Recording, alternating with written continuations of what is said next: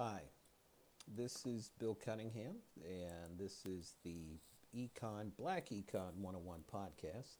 It's our first one, so we're going to try something a little different here today, and that is just to give it to you straight. So, today we're talking about a recent survey that found that the number of African American owned businesses uh, increased by 400% between 2017 and 2018 now, this is fake news. Let's just jump to the to, to the truth here. Uh, and look, I'm going to explain why this is fake news and what's really going on here. So, this is a survey that was conducted by Guidant Financial eh, with support from Lending Club. And they sent emails out to over 2,600 business owners and entrepreneurs. And uh, the results came back that uh, showed that the number of businesses had increased pretty dramatically. So what's going on here? Well, they had they have done this survey before, and in 2015 they did a survey that uh, uh, didn't show quite these results, but that earlier survey also showed that uh, of the people that were surveyed, 15% were uh, businesses that were owned by minority ethnic groups. Uh, now, the 2018 survey showed that, uh, according to the results published by Guidant, that 45% of the owners who returned or responded to the survey were members of a minority ethnic group in the U.S. One of the things that uh, was interesting about this, and one of the reasons why you know this is a little bit of fake news, is because of the divergence between the prior survey results, 2015, and the 2018 survey results. Anytime you see numbers go from 15% of a survey to 45% of the survey, you know you have some issues. So, looking at the 2018 survey and where they got their responses from, 19% of the survey responses came from African Americans. 8% came from Asians, 14% were Hispanic, 4% were Native American. You add all of that up, that gets you to 45% of the 2018 survey results coming from minority group members, which means that if you're not minority, you're white, uh, uh, according to the questions that were used. So 55% of the 2018 survey results were from white Americans. Now, of the results that came back from African Americans, remember that 19% that we talked about, of that 19%, 62% were from men and 38% were from women. So, men, the majority of the respondents, uh, if those respondents in the 2018 survey were African Americans.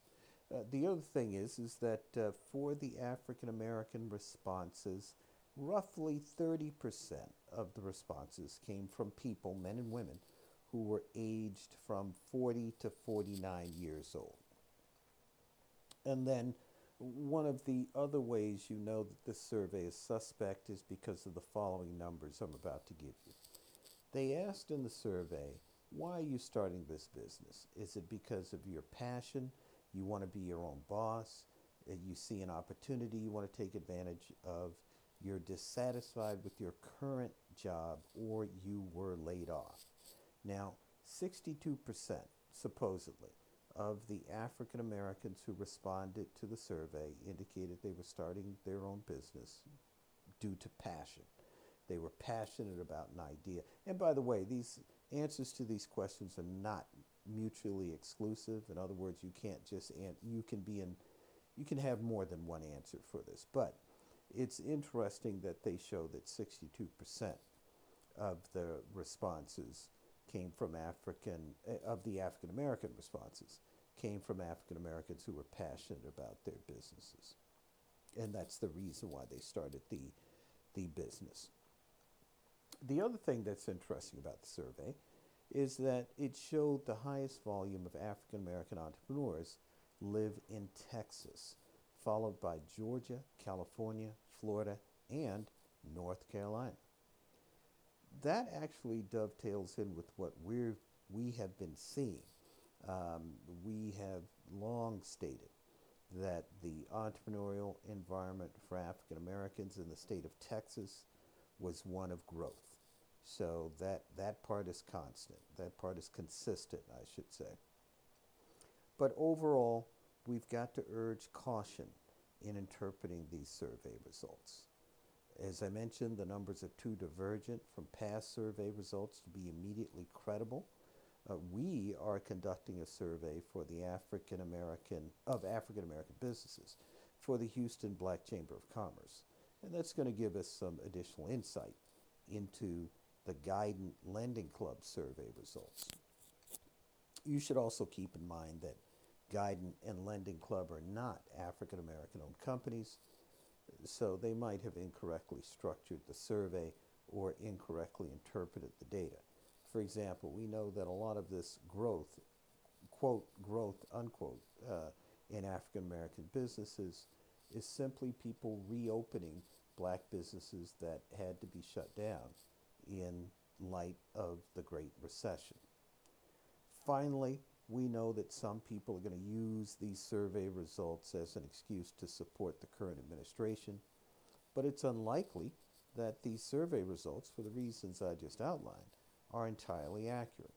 Also, even if they are accurate, this administration cannot claim full and complete credit for this growth. Um, there were other factors that are relevant here that would have served to increase the number of black businesses. So that's it. Don't believe everything you see, hear, or read on the internet.